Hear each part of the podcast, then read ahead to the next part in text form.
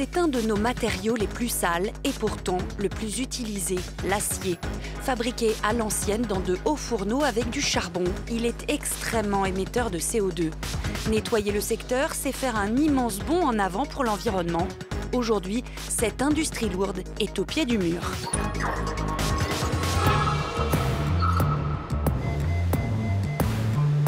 L'acier, c'est vraiment ce que nous, on appelle le tissu de la vie.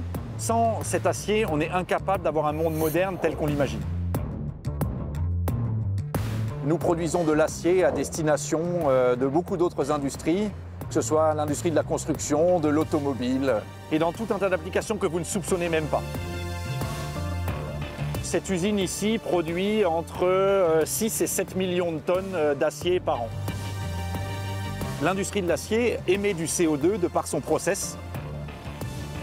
Nous partons du minerai de fer, qui est ici à ma droite, qu'on va transformer dans des hauts fourneaux qui sont derrière moi. Et on utilise du carbone pour enlever l'oxygène qui est posé sur le fer, et donc faire du fer pur. Et cet oxygène, il va aller avec le carbone et faire du CO2. On a une volonté de se décarboner qui est très forte, 35% de réduction de nos émissions à 2030 et la neutralité carbone en 2050. La première voie qui est à horizon court terme en 2022, c'est l'augmentation de l'usage d'acier recyclé dans la production d'acier. On doit entièrement réinventer la manière dont on produit de l'acier aujourd'hui. On sait grosso modo comment on veut y arriver, mais par contre, ça va nous prendre de temps, de l'énergie et des moyens. On estime qu'à l'échelle d'ArcelorMittal France, il faudra investir entre 1,5 et 1,7 milliard d'euros sur la prochaine décennie.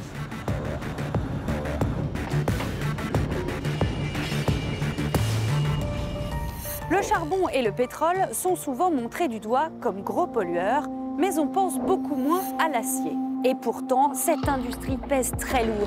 7% des émissions mondiales de CO2, c'est plus que l'Inde, le troisième émetteur mondial. Imaginez, à chaque fois qu'on produit une tonne d'acier, 2 tonnes de CO2 sont rejetées dans l'atmosphère.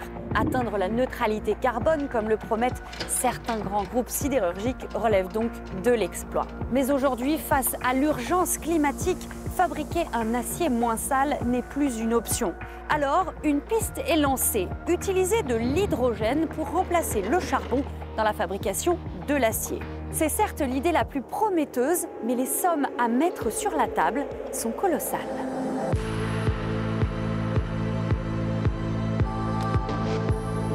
Here we have the chance to significantly save CO2 and to become climate neutral.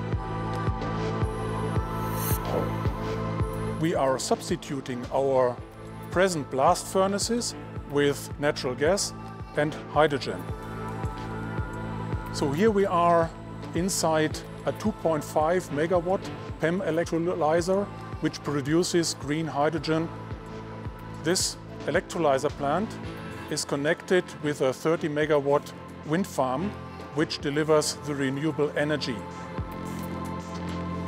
We will have the chance in Europe, for example, to replace more than 50 blast furnaces and to save more than 50 million tons CO2 per year. The basis for a green steel transformation is the sufficient amount or the sufficient availability of renewable energy. At the moment, it's the difficulty how to finance this transformation, and we are in an international competition with steel producers from outside Europe.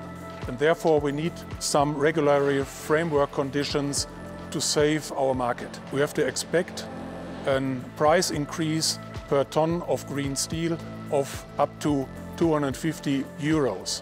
Such an amount of money has to be accepted by a customer, for example, to buy a new car produced out of green steel.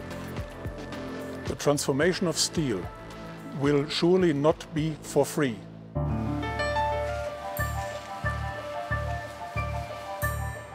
Most of the buildings are built with concrete, with steel inside.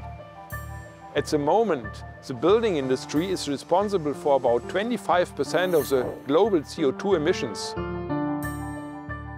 Carbon concrete can be a very important part of becoming climate neutral.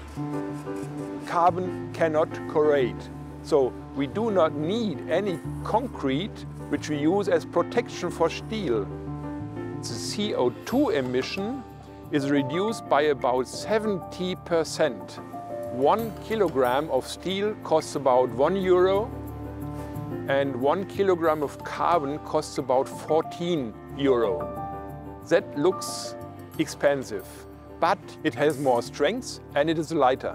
If we take our costs regarding to the performance of the material, carbon is even cheaper than steel.